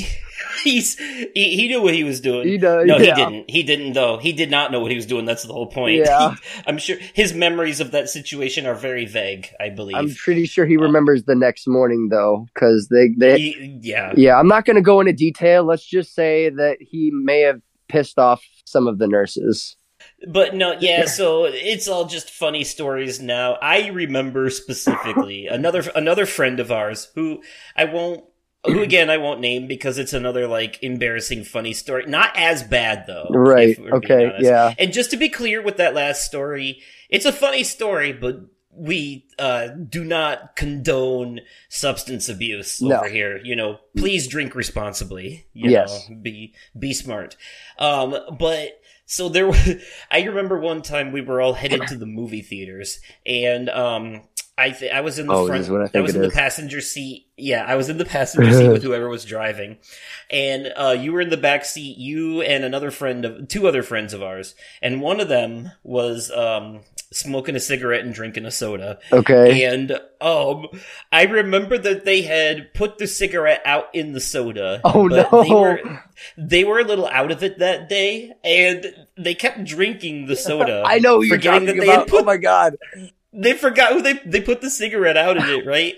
And they kept drinking it. And they were like, man, this, this tastes kind of funny. Oh my God. I'd be like, well, I, I, I didn't even realize. And then, of course, they had the realization after they said that. They're like, oh no. Oh man, that yes. sounds horrible. But, yes. Oh man, those were those were some of the most funny days. Um, yeah, I remember. Besides All Stars, we, we played a lot of Mario Party. We we watched a lot of Family Guy. Um, I remember the same guy who lived with you for a while lived with me for a while, and I remember that uh, that's back when uh, the The Walking Dead was really at like its peak yes. of its story, like mm-hmm. during the prison the, the prison years, and like so we watched that like every Sunday, nice. You know, pretty much all the way up until the Negan stuff happened. I think was like right before I ended up moving to Freeport. Yep. Um. So, and yeah, just like. Wow, all the all the parties and just having people hang out and the memories involved with that. We used to go to what was it, Magic Waters? Yes, when it was, isn't it like a, a an offshoot of Hurricane Harbor now or something? Yeah, so Six Flags acquired it. It will always and forever be Magic Waters to me. It is now called Hurricane right. Harbor Rockford. Okay. They, okay. Now I'm gonna I'm, I'm gonna go into a little bit of detail when it comes to like the whole like Six Flags thing. Yeah, Six Flags will say that uh, they they made it better, but because of how because of the the demographic of Rockford, it's a poverty-driven city. They've made it worse. Parking is no longer free. It's about ten dollars for parking. The prices for food has skyrocketed. If you want to do like anything like, uh, it's just, it's just got, it's, it's, ex- it's expensive now. And there, there, it's right, right along the prices of Six Flags Great America and Gurnee. It's, it, it, it no longer meets the demographic of the Rockford community. It, it, it's, it's unfortunate to see something from my childhood take such a turn, but I mean, it was being run by the Rockford Park District, who wasn't really running it all that well. One of the uh, wa- water coasters that they had there for the longest time had to uh, be shut down uh, because they had five different lawsuits. Uh, it was the the Splash Blaster three thousand. They they they had five people hurt their backs because they were not. Um, inflating they were not maintaining the inflation on the raft and people mm. got hurt, so they had lo- they had lawsuits and they had to tear it down, and they replaced it with a, a, a ride called the Screaming Lizard. I remember me and our aforementioned friend got on that water coaster together uh, in the same raft, which in hindsight was a bad idea because between the two of us, there was too much weight. Yes. And, um, and we ended up like, so at the part you remember where the coaster like goes inside the tubes and gets dark and like you kind of like, it's, it goes back and forth like left and right. And so you, you like slide up the wall a little bit. Yep. Yeah, well, we went, like, literally halfway up the wall in that part. We were, like, literally horizontal. Uh, and so, yeah, that was a bad idea. Oh, but, man, man I rode that coat. I'm glad I got to experience that before it got shut down. Yeah. It kind of reminds me, though, of, like, you know, uh, how many things did we survive as kids that we probably realistically shouldn't I'm have? telling you, I was looking back on it. I was actually one of the first people to ride that water coaster. My fifth grade teacher was the head of the lifeguards. That's how I was able to do that. Oh, that's That's awesome. Do you remember the giant drop, though? Because I, I remember I did that, like, once, uh, just to say I did it, and that was it. Not the giant drop, but the, the double dare drop. Yes, that's what it yes, was. I the remember that, that very well. That, that that I did that a handful of times, actually. I think I did it, like, once or twice, and after that it was it. See, it's funny because, like, I was down for that stuff in my early twenties, even though I still had, like, a fear of heights, but, like... I think the older I've gotten, the more aware I've become of my own mortality, and now like thrill thrill-seeking stuff seems a lot less thrilling. You know, see, now it just seems stupid and dangerous. Roller coasters for me, still to this day, there's nothing but an adrenaline rush for me. Oh, I would still love to ride roller. Co- I would still do roller coasters. I hate the climb, but the rest of it's fun. But like, oh, I love it. You couldn't, you couldn't pay me to like go skydiving or bungee jumping or anything like yep, that. Yep, nope. I'm perfectly point. fine riding in an airplane, but I will. You will not catch me. Uh, you will never catch me jumping out of one. I, I don't even want to ride an airplane, honestly. Like, I just, like, I wish there was a better alternative besides air or water to yeah. get to other places, you know? There's not. We need, we need one of those, like, cross-country bullet trains. They just need to build that shit already. Just a bridge from America all the way over to Europe and a bullet train that gets you there in, like, three hours Pretty, tops. Yeah, exactly. You know, let's go. Pretty much. Let's make it happen. Um, but yeah, but I uh, will either say, way though, you still have to ride over water. I will say, um, a, a lot of the different like nostalgic movies that come to mind when my, when I, when I think about my childhood, one of my all time favorites, uh, the, the, the, the, the main actor, he, he was a comedy genius. May he rest in peace. Robin Williams. Missus Mm-hmm. Missus Doubtfire, hands down. Oh, yeah. That was where my love for Robin Williams began. Yeah. Yeah, mine would probably be the genie from Aladdin. That would be my first. That's my first memory. Actually, yeah, which no, also happens to be one of my right. favorite animated yep. animated Disney movies. See, that character sparked a love for me of characters that fall under this kind of like fourth wall breaking, um, meta humor, pop culture references, um, and like of the ability to just like materialize anything out of anywhere. And the, the genie, the genie wasn't the one who started that. It was actually Bugs Bunny. Bugs Bunny did a lot of that stuff. Yep. But, but the genie like popularized it to a higher degree. And, you know, that's those, Those, that particular type of comedy has always been fascinating to me, even as a young kid. Oh, yeah. And that evolved into things like, you know, like uh, Pennywise from the It movies, from the newer ones. Yeah. Bill Skarsgård. Mm-hmm. He's got those same powers, except evil. You know, right. he he can turn into different things. He can make stuff appear out of nowhere. Like, and then yeah, um, I talked about in the last episode, Everything Everywhere All at Once. The villain in that basically has those same, you know, cartoon character powers. You know, there's yeah. even like cartoon so- sound effects that play when she does some of the stuff she does. Oh yeah, um, you know, like making a person's head explode, but instead of blood, it's like confetti that comes out. You know, just that kind of stuff. Um. And the genie basically sparked my love for those types of characters. Oh, yes. And your love for Robin Williams, besides Missus Doubtfire. He was just all I mean, around one of my favorite actors. Um, fun fact about Robin Williams.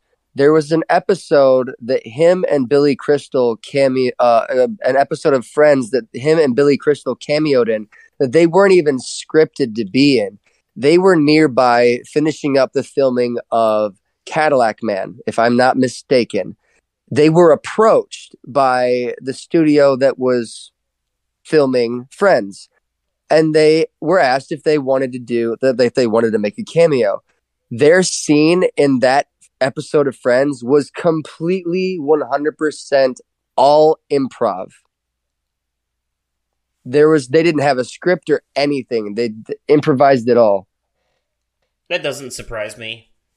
Um, I can't remember the name of the band, but Robin Williams was actually he played a character in a music video for an old eighties rock band. Oh, nice! Uh, at one point too, um, where uh, I think he was trying to get money from somebody who owed him money, if I remember correctly, in the music video. I'll have to do some research on that later, but um, it, I when I think of like childhood Robin Williams movies, I think of like Flubber. Yes, um, I loved Flubber. That's I love that Flubber. One. Yes, absolutely. Yes, Disney did him dirty. They really did him dirty. Like they they they used his uh, like without his consent. I know, like they they they they they had sold the products of the genie with using his voice recordings. um, I mean, yeah, I, obviously he, he signed off on fucking like papers and whatnot, but so they could do pretty much anything they wanted with his voice. But they they did him dirty. They like they they they used him for the the couple of movies that they did, and they just fired him. I know what you're talking about specifically. Uh, like I've I, I've um I've heard the um. the deep dives into this. So what happened was that he agreed to play the genie with the understanding that they wouldn't use his likeness to sell the movie. They didn't want him to be the selling point for he. He didn't want to be the selling point for the movie. That makes you know? yeah. That's yeah. That's right. Um, okay. But and they agreed to that. But then when they actually like started putting out trailers and posters and stuff, they put a heavy emphasis on the genie. Yep. And it, that was like to his dismay. So actually, um, after Robin Williams stepped down as the genie, he was replaced by Dan Castellaneta, who's the voice of Homer Simpson. Yep. Um, and he played him also in the Kingdom Hearts games as well. He sure did. So there um, was they, they they had Robin Williams recorded hours of material uh, for his character for the genie, and they had to go through hours of different material just to pick and choose yeah. what they wanted for. Uh, The best parts. The, the the best parts, exactly. And then, like they, yeah, he didn't come back for the uh, uh, the second Aladdin movie, but he came. Robin Williams reprised his role as the genie in the third Aladdin film, The King of Thieves. Yes, yes. Yeah, I actually remember that one probably more distinctly than the second one, if I'm being honest. Yeah, it was one of those trilogies where I loved the first one and barely remember the second one, but then really loved the third one. Oh yeah, and that that was one of them. And hell, like the songs from the first Aladdin are classics, you know. Oh yes, um, absolute classics. You know, "Friend Like Me" and um, all that. But like, and I, I I really enjoyed the the live action remake too. I thought Will Smith did a fantastic job in that. He sure did. Honest. And there's rumor but, going uh, around that if they do do if, if they they do still plan on doing a, a sequel uh, for the live action uh, Aladdin franchise, but they're talking about, from what I've heard, they're talking about getting Dwayne The Rock Johnson uh, to play the genie because of all the controversy oh, around Will Smith. Yeah, I think like that's kind of done and over with now, uh, or at least it should be. Like we've all moved on from the slappening. It's done. Yes, the slappening. Oh my god! Keep my wife's out. Keep my wife's name out your fucking mouth. Oh shit! Goddamn. But um, but like I, I re- like. When I think back on, like, Aladdin, one of the first memories that I have is actually, like, the opening song from Aladdin and the King of Thieves, where they're, the whole town is singing about Aladdin and Jasmine getting married. Mm-hmm. You know, they're, they're gonna have a party, and it's gonna be the wedding of the century. And, like, the genies, like, run around as different characters, trying to get everyone all hyped up and everything. Uh-huh. You know, it's, like, oh, I, I loved it. Um, I just love, like, some of the story, the storylines that that one took. It's weird. I always have, like, a, sometimes the thirds are the best for me. Not always. It's, like, um, Pirates of the Caribbean, the, At World's End is my favorite, and that's the third one. Mm-hmm. But, like, Lord of the Rings, my favorite is the Two Towers. Yes. And I think it's, there, there's weird reasons for it, like, Two Towers is my favorite because it has the most Gollum in it. Yes, Gollum and, is absolutely like, the best. And that's that's got that's like specifically the only reason. Even though Return of the King is an objectively better movie, Two Towers is my favorite. Um, personally, yeah.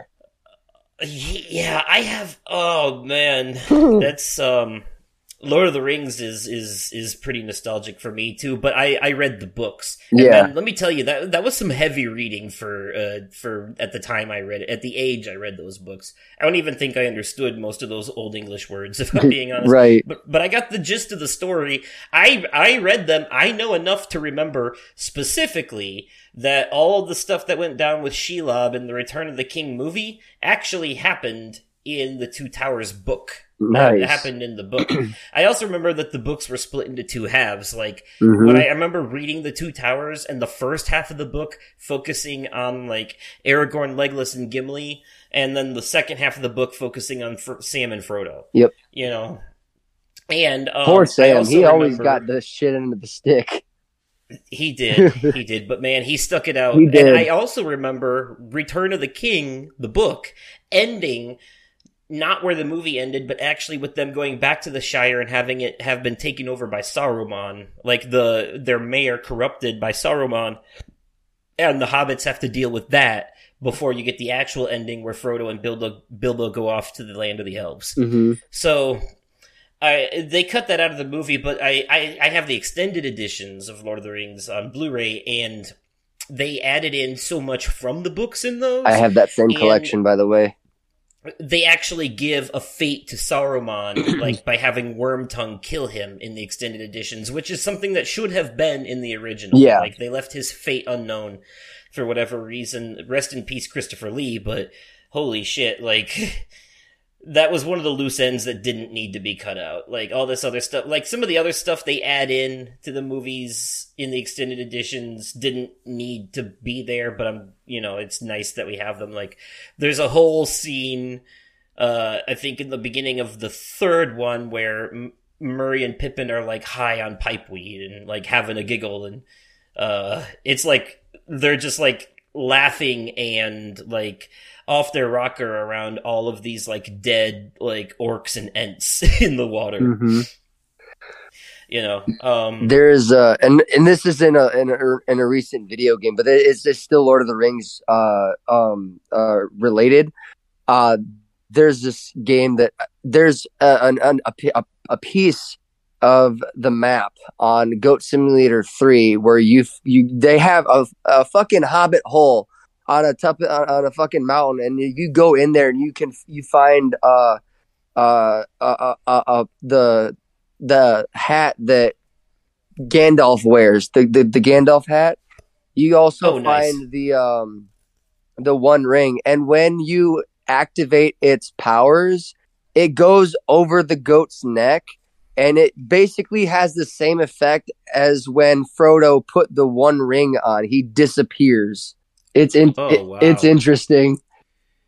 That is cool. Um, yeah, I was just thinking, too, because you mentioned, like, Harry Potter earlier, and we were talking about schools.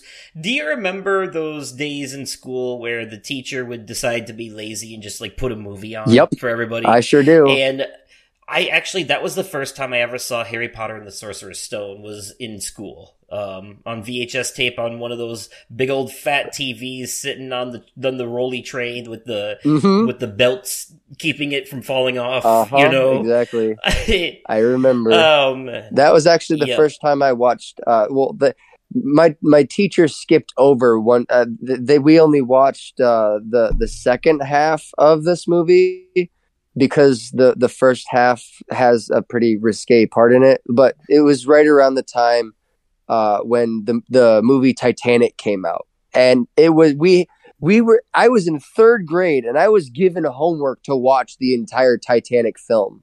Obviously, my mom had to, like, cover my eyes when draw me like one of your French girls. right, right, right. Innocent Speaking eyes. Of Titanic, I, I saw that that's getting a limited re-release in theaters in four K and three D. It is. I saw that too. I was going to bring that up earlier, but I, I wasn't. I, I what didn't did I couldn't think of a, a, a proper way to bring it up until now. But that's yeah. That's that's that's very. Very interesting. You know, I spent I spent a lot of time in schools and classes for neurodivergent children, and um, I so I remember like I, I have like weird nostalgia for like some of the, the like the punishments too, mm-hmm. like in school suspension or like writing the same line a hundred times, you know, like Bart Simpson's doing on the chalkboard yep. at the opening of every episode. But we I had to do that on sheets of line paper. Um, and I I remember one time I had like detention, me and one other kid, and the rest of the class got to go on a field trip to a museum, and the the the principal actually took me and the other kid with them to uh, help them, like, uh, deliver some, like, he he took us in his pickup truck and we helped deliver some wood to a friend of his or something. Oh, nice. And then he bought us Mac- McDonald's. Nice. And in a way, we were kind of like, oh, shit, this is, like, a reward. Right. Because, like, like, like, haha, y'all got, like, you know, y'all had to go to a boring-ass museum and we got McDonald's, you know, because that was, we were kids, so that's how our brains worked, mm-hmm. you know. At the time, um, man, I also remember before, did you ever, like, this is a question I, I wanted to ask before I forget. Did you ever, and I'm not talking about, um, I'm, I'm not talking about, let's be specific here. I'm not talking about the erotic arts when I say this. Okay. Okay. Um, I'm just talking about things that were rated higher than, than you were allowed to watch. Did you ever see something as a kid that you shouldn't have, but, like, it led to you becoming a fan of it? Like, for example, I started watching South Park when I was probably, like, thirteen, like, way before I should have. I, I remember I saw the first Final Destination movie on T V, not, like, a year or two after it came out, when I wasn't supposed to. I was supposed to be sleeping, and I kept, like, peeking out from under the covers and, like, peeking glances of the movie. And I distinctly remember, like, the scene from the end of the movie where the sign swings into the back of the guy's head and shit. I um, yes, actually. Um, and it's it's uh, South Park. Uh, what I I was on uh, vacation with my mom and my brother. We all went to Paducah, Kentucky, to visit my cousins, and my cousins had a PlayStation one, and they had uh, one of the South Park games for it. And if I remember correctly, it was the one where you, where you when you're running around South Park trying to find all the turkeys. Okay, yeah. That yeah, was my first, first exposure shooter. to South Park. And when I got... That's actually pretty tame compared to the show, if we're being honest, though. Yeah, that's fair. But no, like, um, that was my first exposure to South Park. And then when I got Uh, Dish Network. When my mom got Dish Network, she had we had Comedy Central, and South Park was one of my favorite shows that I would go behind her back and actually watch. But then she found out I was watching it late at night, and she blocked Comedy Central. Yeah, yeah. I mean, that makes sense. That makes sense, to be fair. We we should not have been watching those things no. at the ages that we were watching them at. I was watching, like, we talked about Adult Swim earlier, and I was watching a lot of that stuff.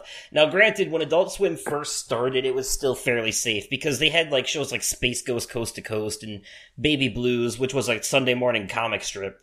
You know, they they weren't really pushing the envelope at this point. They weren't they weren't putting shows out that were, like, super gory. They were, like, a little bit with, like, C-Lab twenty twenty-one, mm-hmm. but even then, you know, it was toned down mostly, and they were just reusing old Hanna-Barbera assets anyways and, like, dubbing them over with new audio. So... But then after a while, you know, they got, but even, you know, just the themes and stuff, yeah. you know, like I remember when The Simpsons first started, a lot of parents like freaked out because Bart Simpson said stuff like, eat my shorts and don't have a cow. And just like, look at, look at what they get away with saying on T V now. Exactly. You know? There was another so show that funny. I, that I, uh, that because, because my mom had blocked Comedy Central, I, I discovered E! Entertainment, Channel forty-six. Uh, and, and it was Channel forty-six in Rockford, and late at night, Howard Stern would come on, and yeah, he he was a pretty really yeah he he had a on broadcast television Howard Stern. Yes, they had Howard Stern on wow. broadcast television. Yes, a lot of the shit that he had on there was censored, but yes, Howard Stern was on broadcast television. That's insane. And now you can't find him anywhere else other than other than if you have a subscription to SiriusXM, which I actually worked Dang. for them for a short period of time. Wow. Yeah. I, oh, you've been around. I thought yeah. I thought you were going to say Beavis and Butthead for a moment because, you know, they made a resurgence recently with a new season on I Paramount Plus. I am the great Cornholio. I need teepee for my bunghole. Are you threatening me? Yep, yep. That was another weird show that I grew up with, man. We, the nineties was full of weird cartoons that we really shouldn't have been watching. Even the ones that were supposedly safe for kids, they went through so many, like, moments where they weren't always, like, Ed, Ed, and Eddie, for example, was kind of a gross-out cartoon. I mean, mm-hmm. they, they ended up in a lot of predicaments where they where they ended up, like, completely butt-ass naked for whatever reason. Yes, and the Mucky Boys episode. Yeah, and, um... And, like, okay, so there was actually an episode of Dexter's Laboratory that had to be, like, take. I don't think it ever actually got to air. Like, it was canceled before it even aired, but it was called Rude Removal. And this is true. You can look it up. This in this episode, the idea was that Dexter um, took him and Dee Dee and he uh, put them in this device where it t- it takes all of their rudeness and extracts it from them and, like, creates puts it into another being. So basically they separated their polite side and their rude side. So their polite side was like, you know, running around being like super nice little perfect angels, but the rude sides were going around cursing, flipping people off, mooning people. Yep. And the Cartoon Network was like, no, we can't have it. Was censored, it was heavily censored, but they still wouldn't allow it to air because it was just too much. And, like, but you can find it on the internet now, and someone even edited it to make it uncensored, and they dubbed in, like, the uncensored audio. Alrighty, so, then. Yeah, so it's like a almost, and I think Adult Swim themselves actually uploaded it on their YouTube channel at one point. Nice. So, yeah, the uncensored version. So, you know, there is stuff like that. I remember... I remember Adult Swim when the Aqua Teen Hunger Force colon movie film movie film for theaters came yes. out, which later was released as Aqua Teen Hunger Force colon movie film for theaters for D V D. Yes. Um, it when that first came out, they aired the entire movie on Adult Swim one night, but the gimmick was that it was a tiny little video in the corner playing over other shows. And you couldn't really, you could barely see it. You couldn't hear it at all because the other show's audio was playing. So it was just it, but it was the entire movie from start to finish, just playing in the corner when other shows were playing, like a little face cam oh, nice. down there. Yep. Uh, they, they were always doing stuff like that. And so most of my nostalgia, in, besides video games, just revolves around, like, cartoons, if I'm being honest. And I even watch some of the, like, Tom and Jerry, Top Cat, Yogi Bear, yes. Huckleberry Hound, Quick Draw McGraw. I watched a lot of that. Those cartoons were before my time, but I grew up with them. I grew up... I'm so, I feel so, like, grateful to have grown up in that era where I got to, like, be a fan of the old and the new. Like... Mm-hmm. I I grew up around people and in a time where I got to experience vinyl and cassette tape and C D and Walkmans and all this evolving into M P three players and iPods, and, like, I grew up with that. Yeah. I grew up with with us going from V H S to D V D to Blu-ray to streaming. Like, I was there for that evolution. And a lot of people who came after me can't say that. They they, they were born in the Blu-ray age. They were born in the iPod times, mm-hmm. you know? you know? Uh, a, a little back in the days of the wordy word books. Oh yeah, a little off topic, but still on topic. I remember one of the one of the times that we we you me and a friend we went uh, Tech Nerd. We went to Summerfest back in what twenty fourteen. Yes, for the first PlayStation event that they had out there, and still to this day, the picture that you took of me uh, with your what what, what what Samsung did you have at the time? I can't remember. It was a, it was oh. one of the newer phones. Was it? No, was it? Was it, maybe it was the Galaxy S six at the t- No, no, it wasn't that one yet. It was before that. It had to have been. At that time, I think I had like a, a crappy like Cricket phone. Oh no, you had a you had a decent phone because the quality of this picture. I used this picture as a profile picture for myself for the longest time, and it's still to this day one of my favorite pictures that you took of me while I was sitting there playing. Um, Uh, Infamous Second Son on one of the oh, P S fours that, that they one. had in that uh, PlayStation trailer. Yes, yeah, yeah. That was like the closest that I ever got to. I ever got to going to like a official like event run by a company like PlayStation. Like they, PlayStation themselves was actually there. Unfortunately, nobody that I knew, um, but like, cause I do know a few people there. Right. Um, and I remember but, like we, I think it was in that same weekend, we, you, me and Tech Nerd, we went to, uh, E three, uh, the E three theater experience. I think it might have been the same weekend, or it might have been like a, a different one. But we did, the three of us also go together to that too, because I remember you and I staying the night at his place. I remember that, yep. Out in Wisconsin, and we drove there yep. the next. So I think we actually two bird, one stoned it. I think we did one one day and one the other. Yep. So, um, and I actually went to several of those with him and several of those with you. And um, and then we we met up with uh, one of the contestants from The Tester season three at one of the local ice cream shops in Milwaukee. Um, yep. Oh, what was I her? remember that Asuka Asuka four two four. I still have her on my PlayStation friends list. Yep. Um, and um, I. I don't think she's on Facebook anymore, but she was for a while. I had her as a friend on there. Okay. Um, but yeah, she's still on my PlayStation friends list as well. Um, I actually remember getting a lot of insight from her into like how that show actually worked behind the scenes. Yeah, we. It was kind of interesting. That's where I learned that a lot of the stuff you see in reality shows is just a bunch of bullshit for the most yeah, part. We sat there and talked to her for a good couple of hours too. She was also on a show called King of the Nerds that was on T B S. I remember that. Yep. So that was, um, yeah, we've met some, we've met some people. It's kind of cool. I also remember I went to a local Comic-Con, um, in, um, in, that was in Rockford at the time. And I met the, the guy who voices Lionel from the Thundercats. Nice. And um, the the guy who created the Oblongs, another Adult Swim show. I met both of them. Very nice. Um, I got pictures with both of them out there somewhere on my Facebook. I'll have to dig for them. And that, oddly enough, was also the place that I had met one of your exes before you even met her and started dating. Who was it? Was it, oh, Chelsea? That, th- Yeah, at the time I didn't know, like at the because they were they had a cosplay contest and she was Harley Quinn for that. Yep, um, yep, that part.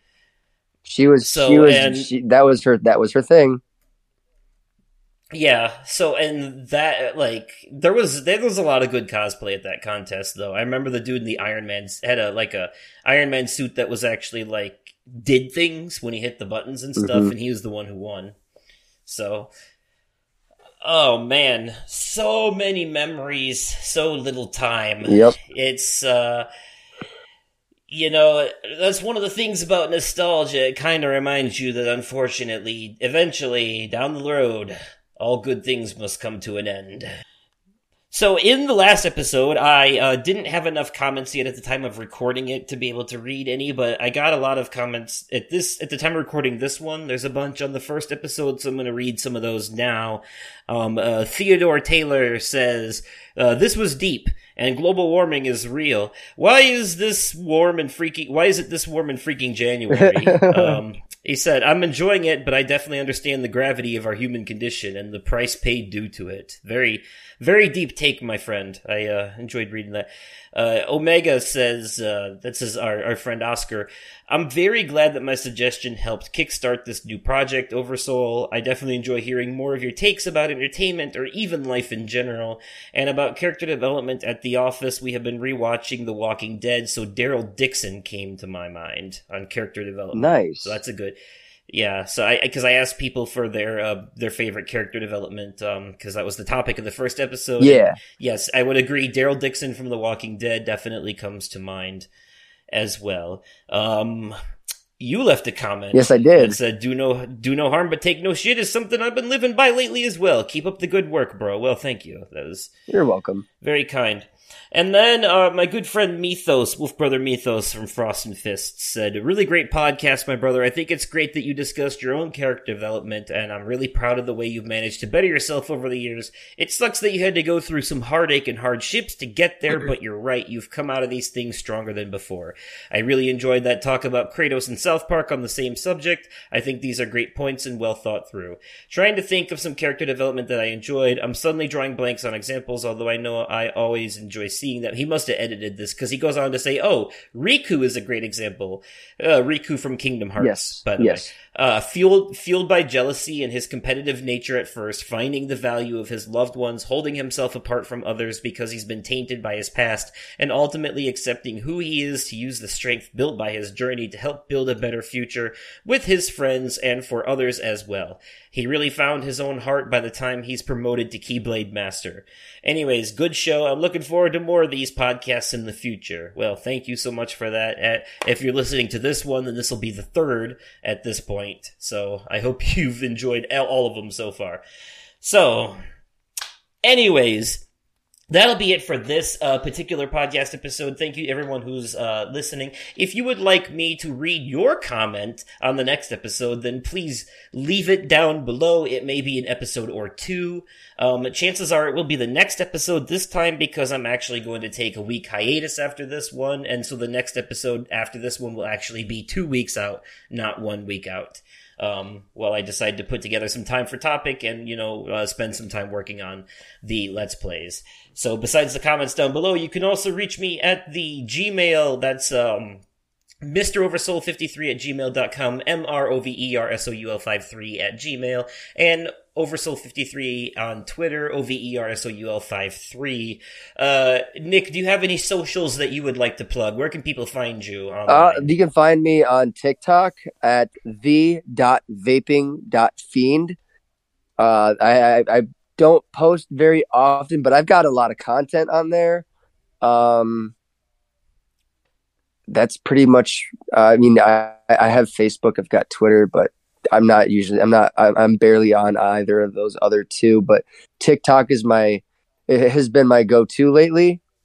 Um, but yeah, if you, if you guys want to follow me on TikTok, uh, it, don't be butthurt if I, if I don't follow you back, cause I kind of reached my cap on people that I can follow. Uh, I, I really wish that they would, uh, They, they they would they would fix that and be like an unlimited following type thing, but they're, they think the cap is ten thousand. So, and uh, how about over on the? Would you like some people to add you on PlayStation for the sake of like playing G T A online? Yes, yeah, like actually, yeah, that'd be perfect. Um, if anybody wants to uh, link up for some uh, heists uh, on Grand Theft Auto Online, my PlayStation Network tag is Durbinator five four one. That's D as in dog, U R B as in boy, I N A T O R five four one. All right. Well, that's all we have for you on this episode, everybody. Thank you all so much for listening. If you enjoyed this, click that like button to feed the hungry beast that is the algorithm, because it helps not only with that, but also lets me know that I'm doing a good job and that you genuinely enjoyed it. Uh, thank you to my guest, Nick, for joining me. I'd be happy to have you on another one. Hell yeah. And uh, until the next time, I'll catch you all in the Let's Plays. Bye-bye. Bye.